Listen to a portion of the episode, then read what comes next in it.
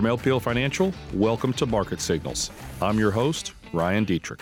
As you lower economic growth expectations, that reduces the amount of inflation uh, that the market, in theory, would price in, right? So more growth tends to mean more inflation, which tends to mean higher yields.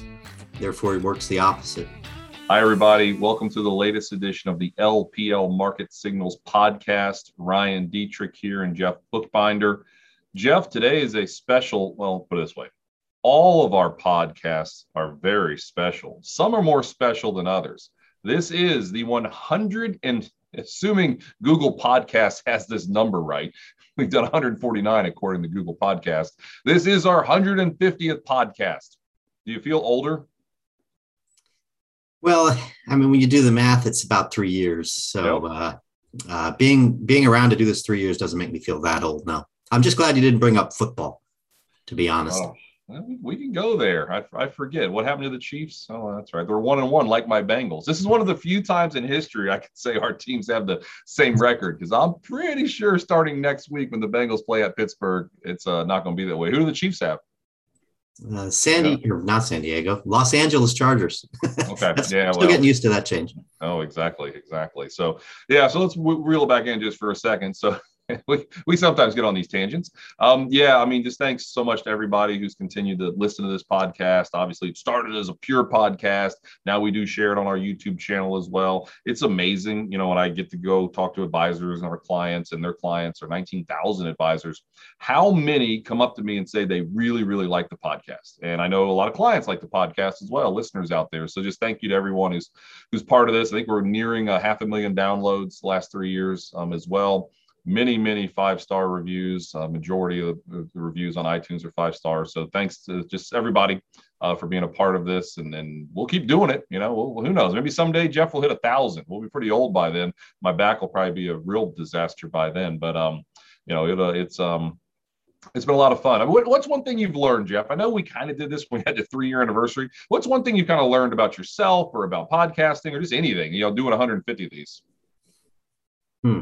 Well, I'd, I'd, say it's it's it's a lot of fun. I mean, I think you you know we, we try to make this entertaining and engaging to some extent. Um, you know, it's it's about educating on around the markets more than anything yep. else. But um, I guess I, maybe it's been a little bit surprising how much fun it's been.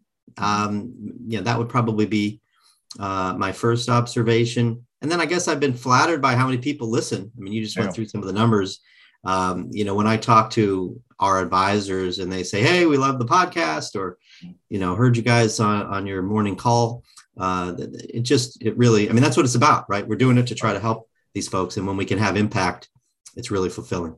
No, absolutely. I think mine is people enjoy the stories. Yeah, I mean, you want you come for the market research and and hopefully some some good ideas and explaining, dumbing down what's going on in a very very complicated world. But you know, when I had the issues with my Volvo uh, give the weekly updates, which was just a disaster. If you kind of remember that story, you guys loved it. You loved the pain that I had to go through for the terrible service that I had with my Volvo and, and the different things. So anyway, a lot, lot of fun there. Um, so yeah, so let's just let's move forward, Jeff. I mean, thanks again to everybody who's been listening to this podcast. It means a lot to all of us uh, for sure at LPL and LPL Research. So you know, this week, Jeff, we're going to talk a little bit about Evergrande. I think I keep calling it Evergreen, which is proof I didn't even knew this know this company existed about a week ago, but now we're all all experts on it. Uh, Evergrande and what it means for the fallout in China and potentially the fallout globally.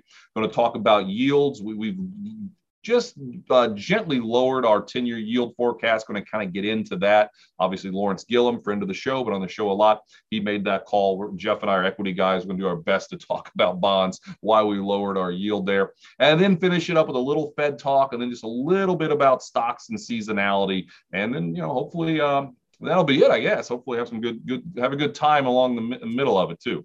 So, Jeff, Evergrande. Literally, before we started doing this, I called it Evergreen. I know it's Evergrande, but I don't know. Did you even, have you ever heard it? Let's be honest. Have you ever heard of this company two weeks ago? Had you ever heard of them? I had heard of them two weeks ago, mm-hmm. but I would say probably not two months ago. Yeah. Okay. Yeah, I, I um I think last Monday. So let's see. So about eight days. We're recording this Tuesday morning. I think about eight days ago, I was at a event down in Florida with some of our advisors. Uh, great to get out, by the way. And I actually got an email from a, a reporter asking about it. And I was like, what are they talking about? They just said like, oh, what do you think of this Evergrande stuff? And I'm like, what's Evergrande? You know, so I'll be fully, fully aware, fully um, out there. I had never heard of it, but it's just really unique because we're going to get into the nitty gritty of it, Jeff. You know, we had Scott Brown, uh, chief technician on our team, on this podcast maybe two or three months ago. We went through the technicals. I mean, Scott said, listen, something's going on in China. There's a lot of weakness here in China. We've talked about emerging markets. We downgraded our view in emerging markets um, last month. We've been more neutral. We've like developed international over EM pretty much all of this year. And we said there's something going on in China that, that just doesn't add up. There's some weakness going on. And now, boom, now you've got, you know, literally one of the largest real estate companies in the world with 300 billion dollars worth of debt that who knows maybe by the time people hear this might have gone under you know i mean stocks down 85% at least as of year to date as of monday evening um, so jeff let's just kind of dive into it i guess the question is you know the domino effect, right? Could this be the first domino? LPL, we've written blogs and talked. We don't think it's the first domino. Kind of walk me off the ledge why this isn't the first domino. This isn't another Lehman moment, like we saw, by the way, exactly three years ago, right now. Yeah, I think there's there's really two big reasons. If you try to keep this complex situation simple, uh, why this isn't the next Lehman, or maybe you go to three reasons.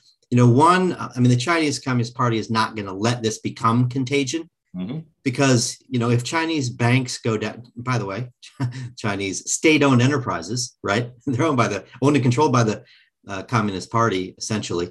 So you have um, you know the chinese government needs the banks to function and the financial system to function to provide credit to to be an engine for the um you know, uh, the Jeff, chinese hold on one second. I'm sorry. You know most people maybe still don't know what this is. I'll just set this up real easily. Again this is one of the largest real estate companies in the world with more than 300 billion dollars worth of debt. It's leveraged all of a sudden this company is they can't repay their, their all the debt they have and they're starting to go under. Real estate uh, stocks in china are just crashing. Chinese stock market's been crashing. So i don't know if we really sum that up for the average listener because again i just heard of this company eight days ago so maybe this is the first someone's heard of this company. But the, the worry again guys is that the real estate market in china is hot. Now it's starting to crater. Large companies are cratering. What could that fallout mean? Sorry jeff i just wanted to make sure we kind of yep. laid the groundwork there. So yeah uh, pick it up where you were there. Sorry about that. yeah, sure. No, glad glad you did that to make sure everybody knows where where we're at. Yeah. Um, so, you know, the question is, you know, just like Lehman failed, and that, that created market contagion.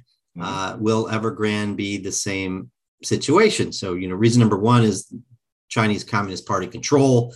They have yep. tremendous control over their economy. They don't want this to become contagion, uh, and so they won't let it become contagion. That's that's reason number one. Number two, there's much better collateral, right? This property development company, they have property that can be sold, yeah. even if it's unfinished property. They have other things that can be sold too.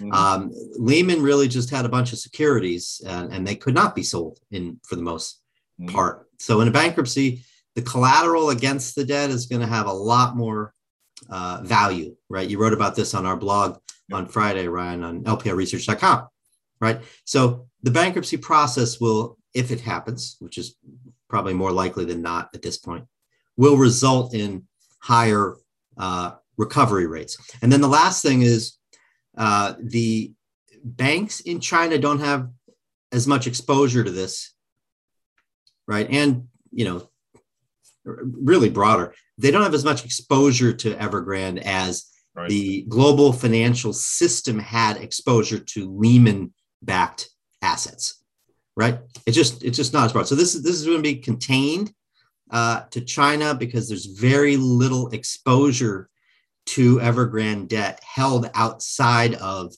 uh, the uh, outside of China and outside of the Chinese banking system. Uh, absolutely. I mean, I think that's one of the key points, right? You mentioned really the three big ones that we see there, but just the idea that back when Lehman went under. Was it Lehman or Lehman? What, you, what is it? I mean, it's been so long. How do you pronounce it? Oh, Lehman for sure. Lehman, Lehman. All right, Lehman. So Lehman is like layman terms. We're not going to go that, but in layman terms, when Lehman went under, just about every financial institution had some of them on their books one way or another. And again, when you look at this, it's not nearly as widespread, and that's a one positive. The other thing, and let's think back if we want the last time we had about a five percent correction, right? We're right there. I think we're down four point two percent approximately as of Monday night on the S and P 500, so almost five percent, right? We were there till the intraday rally on Monday at least. Um, we had the issues with GameStop. All right. And everyone was worried about you know, who's on the other side of these trades. Could the market be falling over? Could that be the first domino effect? But some big institutions were in a lot of trouble, obviously, shorting GameStop. And when the stock soared like it did, but back then we said, listen, let, okay, that's an issue. we're not ignoring it. But what are the credit markets doing? What are the short term lending markets doing? How are those things looking? Are they functioning? Remember, it was the money markets in early ish 2000, uh, 2008 that really started to have the issues before all the trouble came six, seven, eight, nine months later. Um, and again, what we said then in early February this year credit markets are acting just fine. We did not think this was the first domino effect. Honestly, as crazy as it sounds, people were talking about in early February the whole system coming down because of these trades that were going up uh, with GameStop. Fortunately, that wasn't the case. And by the way, Jeff, with meme, remember when silver was a meme stock? Remember that? Remember the the the, the, the Reddit crowd was going to corner the silver market? that, that didn't happen. Anyway, um, we had like one day silver popped and then it rolled over. But um, still, so where, where am I going with this? Um, so but so you look at it, and right now, right? So back then, the credit markets, the smartest guys in the room. You look at right now similar, similar things. Yes, high yield spreads are, are I would say blowing out, but clearly increasing in China. Some worries of stress financial market in China. We're, we're aware of that because what we're talking about. But if you look at the U.S., my goodness, credit default swaps on uh, Goldman and Citigroup and some of these big institutions that are likely, if something's going down somewhere, they're probably going to be leveraged into it. Very, very little uh, stress there. Credit markets are showing little stress here in the United States. Uh, European yields are relatively calm. So I guess the the way to put it is, hey, the credit markets are some of the smartest guys in the room. They're not super worried as of the time we're recording this Tuesday morning that this is going to become a much, much wider and broader based um, concern. I mean, Jeff, any um, I don't know, any comments to add to what I just uh, kind of went on a rant about there?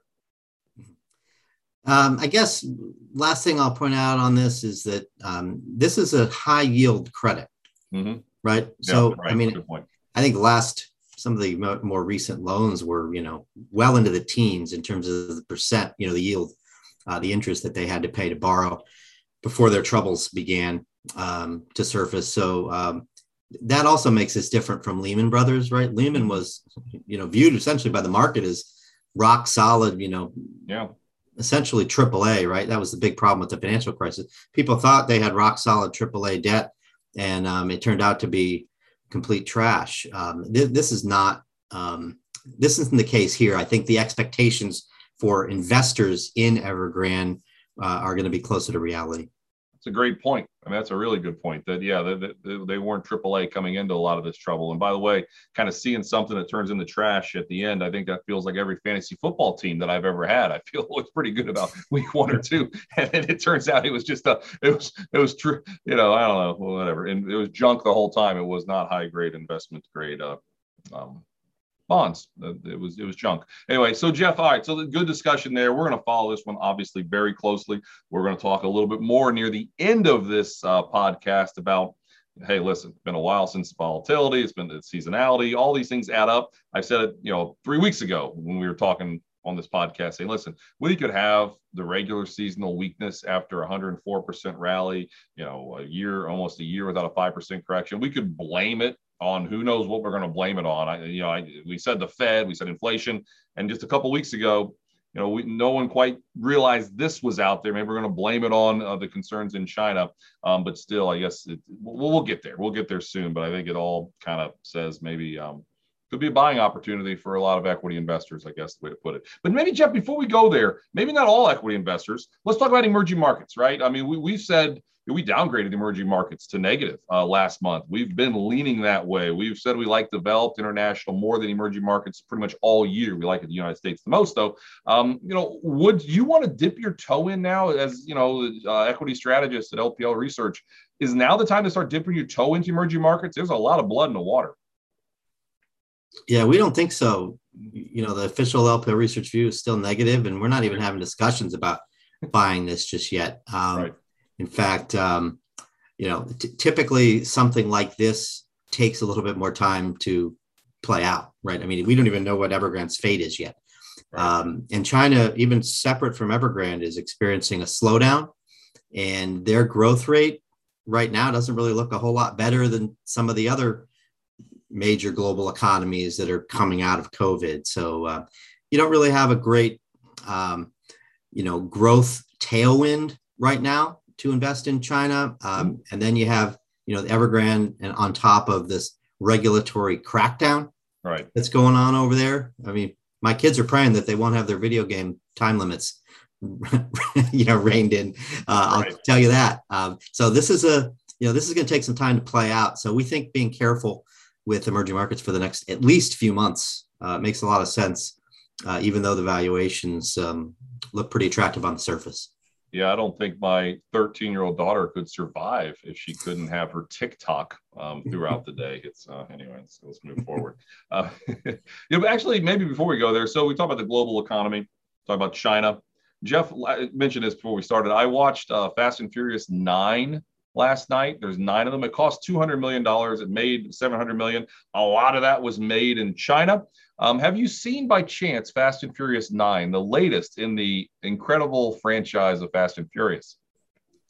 I have not seen it, uh, but I'm sure you're going to tell me about it. yeah, uh, clearly somebody's seen it. Made it made you know almost a trillion dollars, you know, give or take. Um, unbelievable. I think they wreck like 300 cars. It, it, it's just, it, it is truly, they literally shoot guys into space this time. I mean, it is so absurd. They even get the joke. They're like, one of them's like, you know, I think it's uh, one of the guys is like, how have we never died? Like, how have we never died? All the stuff we do, we never die. Like, I don't know. You know, they go and then they shoot themselves into space, and it was great. I, I, love those things. I do think I like Mission Impossible a tad more. I don't really know why. I, I don't know, but both those series are just wonderful, um, and they keep keep one up in it. And if you know, I've seen Fast Nine, you know exactly what I'm talking about. Now, you said you're a Bond guy, right? How long you been a Bond fan?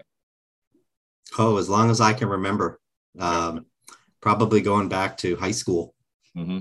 It's yeah. it's a great, great franchise. I'm looking forward to seeing the next one. I always like Casino Royale because it had like they were buying puts on financials and it's kind of gambling in a casino. And it just kind of had a, a financial ish feel to it um, in, in that one. But anyway, enough about that. We can go all day on that, but Fast Nine is pretty wild. All right, Jeff. So we at LPL Research this week, um, I guess on Monday technically, um, lowered our 10 year yield forecast uh, for, for the end of the year. Now, not by a lot, but we did lower it. Um, and we were expecting the 10 year yield to finish between 175 and 2%. We dropped that 25 basis points, um, you know, when all is said and done. And Lawrence, I mean, Lawrence obviously made the call. Lawrence, obviously, our um, fixed income strategist on the team. Um, you know, what, um, you know, there's three kind of, I guess, what two or three big reasons why we did that. Uh, Jeff, you know, what, what's, what do you think? What's the number one reason? Why did we kind of lower our uh, forecast on yields when we, when it seems like the U.S. economy still, still chugging along pretty good? Yeah, I think there's there's two reasons. Mm-hmm. If, if we debated which one's more meaningful. That that might be uh, a really interesting discussion. Frankly. Let's, get, let's have Lawrence do that because you and I we're just playing uh, fixed income strategists right now as equity guys. We'll ask Lawrence the tough questions yeah, next time. There you go. So two reasons are low rates over uh, overseas, right? You know, when you have uh, zero or negative yields in Europe and Japan, mm-hmm. then our treasuries, even if they only yield 1.3 percent, look attractive. So foreign right. buyers are capping our yields. That's happened, you know, a little bit. The, the duration of that that narrative, I think, is probably longer than we had anticipated, and so there's a little bit of a uh, of that going on with taking down our yield forecast. And the other reason is just we've got a little bit of a delayed reopening, right? Yeah. Um, with Delta, and so as you lower economic growth expectations, that reduces the amount of inflation uh, that the market, in theory, would price in, right? So more growth tends to mean more inflation, which tends to mean higher yields. Therefore, it works the opposite way. So a little bit less growth in the near term uh, means lower yields, but that doesn't mean that this recovery uh, reacceleration is is not coming, right? We just think it's pushed out maybe uh, a few months is all. Mm-hmm. Yeah, no, absolutely. And you know, we've talked a good deal about how historically, when copper uh, industrial metals in general are strong. 10 year yield tends to follow. You know, at the time we're recording this, copper is down a couple more percent. I mean, the, the, industrial metals in general have taken a leg down. Still expect those to go higher, but again, a lot of that does have to do with some of the issues in China as they gobble. I guess I want to say gobble up. I don't know if you can gobble up copper, but they gobble up a good deal of the global uh, copper demand. Um, so all those things kind of play into a little bit lower yields. Now, Jeff, let's talk though uh, more specifically about what just happened on Monday. Right? I mean, S and P was down, I believe, about 1.7 percent. One of the worst months. I'm sorry, one of the worst days the year. Yet the 10 year yield was only down a couple basis points. And then you come in Tuesday morning, 10 year yields up a couple basis points, almost where it was on Friday. Yet you get all the swirling bad news. I mean, to me, that's encouraging. I mean, yeah, the stock market sold off, but if we had a pure risk off environment, to me, I think the 10 year yield would be down significantly. What was your take, or what is your take, I guess, on the yield action the last two days, at least from a US point of view? Yeah, this is LPL market signals. And there's mm-hmm. a positive signal. There you go. Um, it, you know, it's not just stability of yields It's maybe suggesting that we won't have Evergrande contagion and we won't have a you know a sustained period of slower growth we we still have a a little bit of a rebound ahead of us um, but you can look at other signals right i know you look at this stuff a lot ryan like um, you, know the the risk on sectors versus risk off sectors right? Like consumer discretionary relative to consumer staples. You can look at transports relative to utilities um, high beta versus low beta how are the volatile stocks doing relative to the less mm-hmm. volatile stocks? Um, all of these signals are suggesting that you know things are pretty benign uh, right, right, now, and that the you know our view uh, that that the stock market can continue to go higher with some bumps, but continue to go higher between now and the rest of the year. I mean, that looks like um, uh, the right positioning to us here still. No, I, I don't too much to add there. I mean, you know, now Jeff, you know, one thing I didn't think we'd go this route, but I, I watched some CNBC, um, you know, yesterday from home, and and one of the things they had a couple of guests come on. They said, listen, you know, some of the economic weakness, some of the data has been a little on the weak side. Although last week we actually had Empire State was really strong, Philly Fed was really strong, the retail sales was was better than expected. But still, overall, we've seen some cracks in the, um, I guess, in the um, economy. The one I want to ask you about, though, is what I was hearing on CNBC was some of the earnings estimates have been a little weak over the last week or so. I, I, don't know. Is that is that true? I mean, you're the earnings guru. Have you have you seen some of that? It seems like we're kind of in a dead period with earnings. But what what's your take? Because that was on CNBC yesterday. I'm not sure I buy it. What, what, what do you think?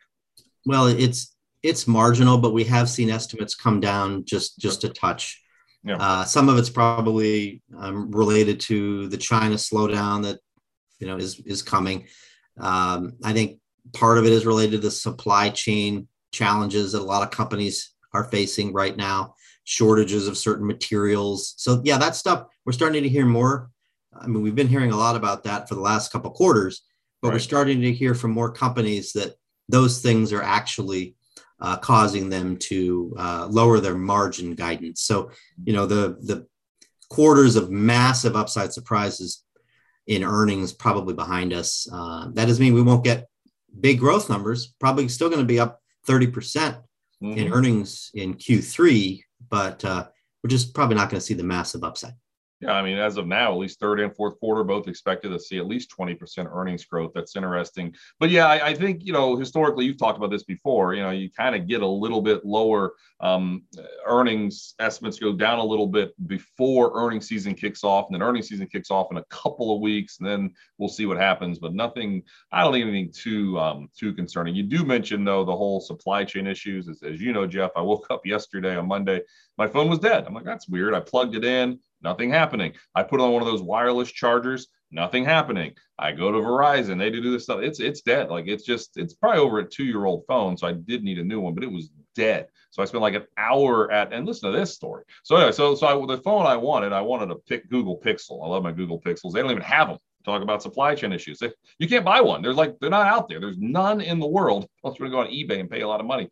But here's the issue I had. So I get this new phone, right? And it's all Android based. I put all my account in, and they say, We sent the text to your phone. What's the four digit code? I'm like, Well, my phone's dead. We spent almost 45 minutes trying to figure out how in the world we get this code, but my phone is dead. Long story short, I had to give me a different Android phone. I had to download the Google app, had to sign into the Google app on some random phone in Verizon, and they sent the four digit code to that phone. I'm like, I can't be the first person to have a phone die. How do you get this code? Anyway, I don't know. Kind of that was aggravating. But as of now, I now have a Samsung 20. I don't know, something like that. I'm not crazy about this. I missed my Pixel. You're an iPhone, the iPhone guy, right, Jeff? Oh yeah, I've been an iPhone guy uh, pretty much since the beginning.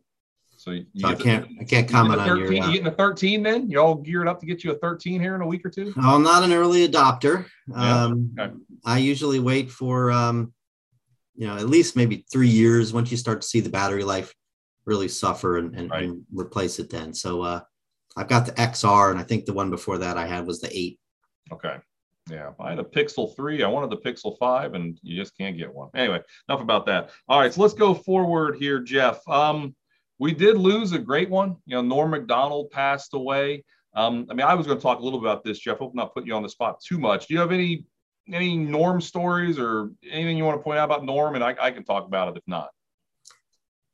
Yeah, I, I um I did watch some of the, you know, some of the clips yep. online, some of his funnier moments, and yeah, he's such a funny guy, really a brilliant comedian. Um, you know, I can't say, and I remember him on Saturday Night Live. Sure. Definitely was great there. Yeah, I mean, he, he was great. Yeah, I mean, he literally got fired from Saturday Night Live because he kept making OJ jokes. They said, "Listen, stop making OJ jokes," and he's like, "No, I'm making them." And he made them, and they fired him. Right? I mean, but he, he kind of stood up for what he believed in, and he went and did other things. And he's got his shit. Well, had a show, I guess I should say, just recently on Netflix, right? And it wasn't just like he's got his buddies coming in, Spade and Sandler, and this. He he was bringing like smaller people in, newer people, people that he kind of found funny to try to help him. And he told this story. You read about him, like he's from Toronto. There are, I mean, Canada's got some amazing comedians over over over the years. I mean, anyway, but he just talked about how he was literally broke, right? Like totally broke, living on the street um, for for a time. Then he hit it big, and and but just kind of the way he views the world as someone who's been broke and didn't have a silver spoon in their mouth. I always kind of respect that a little bit more. Uh, just really fascinating. What I did not quite realize, he had a major gambling issue. Um, he he said he'd fly to Vegas and get forty grand, and then he'd take it to the casino that night and you know win lose. But I mean, he he had an addiction with with uh, with gambling, but but none, nonetheless, um,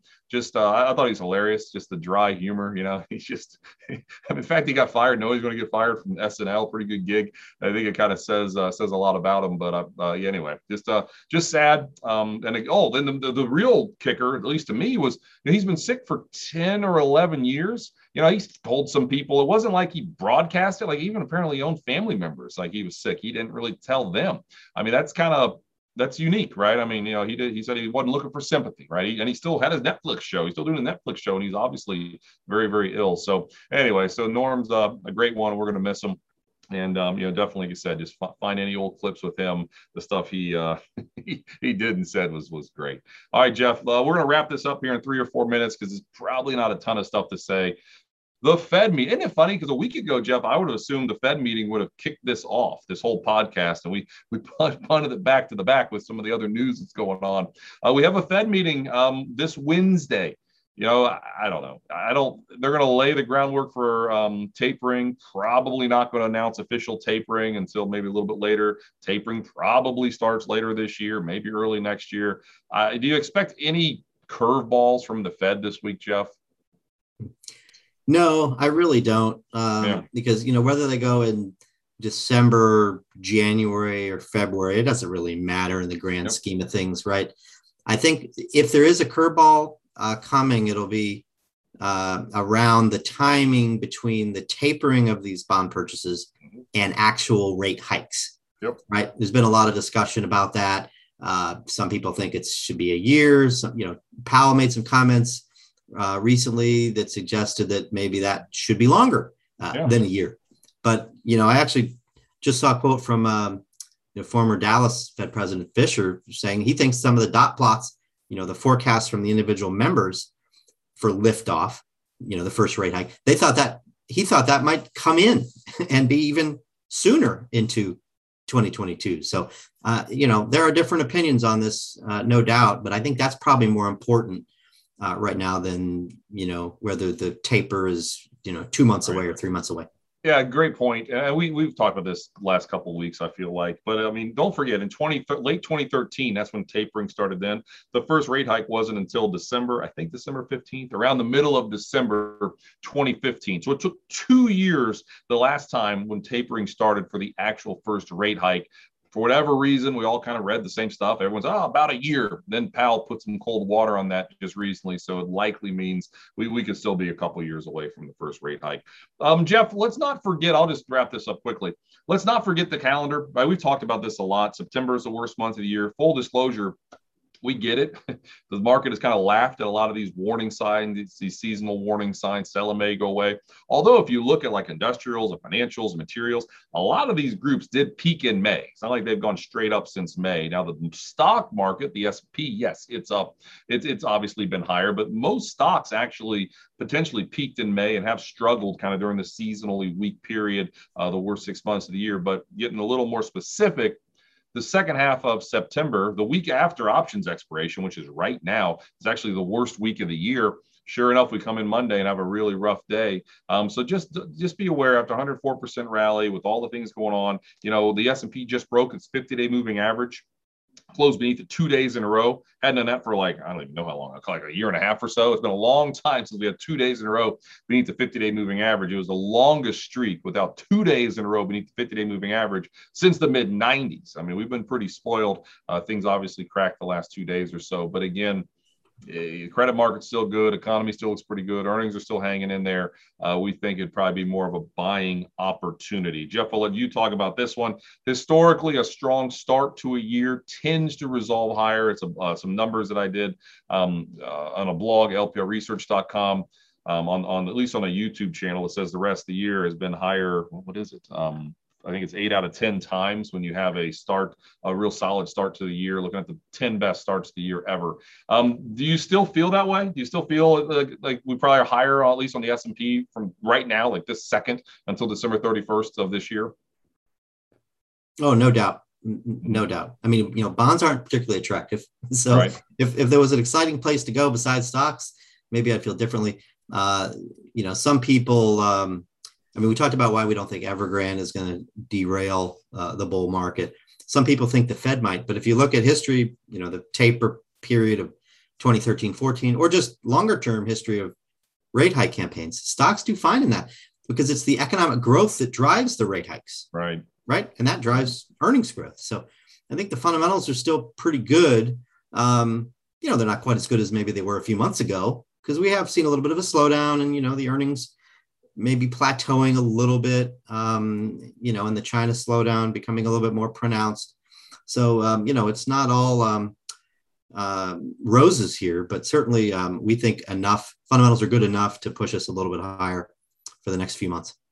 Yeah, I mean, you know, as of again Monday night, you've got about a four percent correction on the S and P. Yet, if you look under the surface, your average stock is pulled down well into the double digits, right? I mean, you, know, we, we've seen, I mean, believe me, most small caps have absolutely pulled down double digits. So it's kind of this rolling, quiet correction that's taking place. Maybe the headline Dow, S&P aren't feeling it, but if you've got a well-diversified portfolio, you probably feel like you're down a little bit more than 4% here. And that's, I'm not saying that's good, not saying that's bad. I'm just saying that's reality in that there's a little bit more weakness under the surface. I think it's like oh, I don't know, thir- somewhere around 30% of companies are above their 50-day moving average. Remember, the S&P just cracked it the other day, but a lot of stocks are beneath that, and that's actually getting closer to kind of washout potential, where you tend to see, you know, that's closer to lows than not. So maybe a little more seasonal weakness, be perfectly normal, but probably a buying opportunity. Jeff, again, um, you know, thanks for joining this week as always. In 30 seconds, because we've probably gone a little long. We get wordy sometimes, talked a little bit too much about movies, maybe. Although I like movies, so hopefully you guys do too.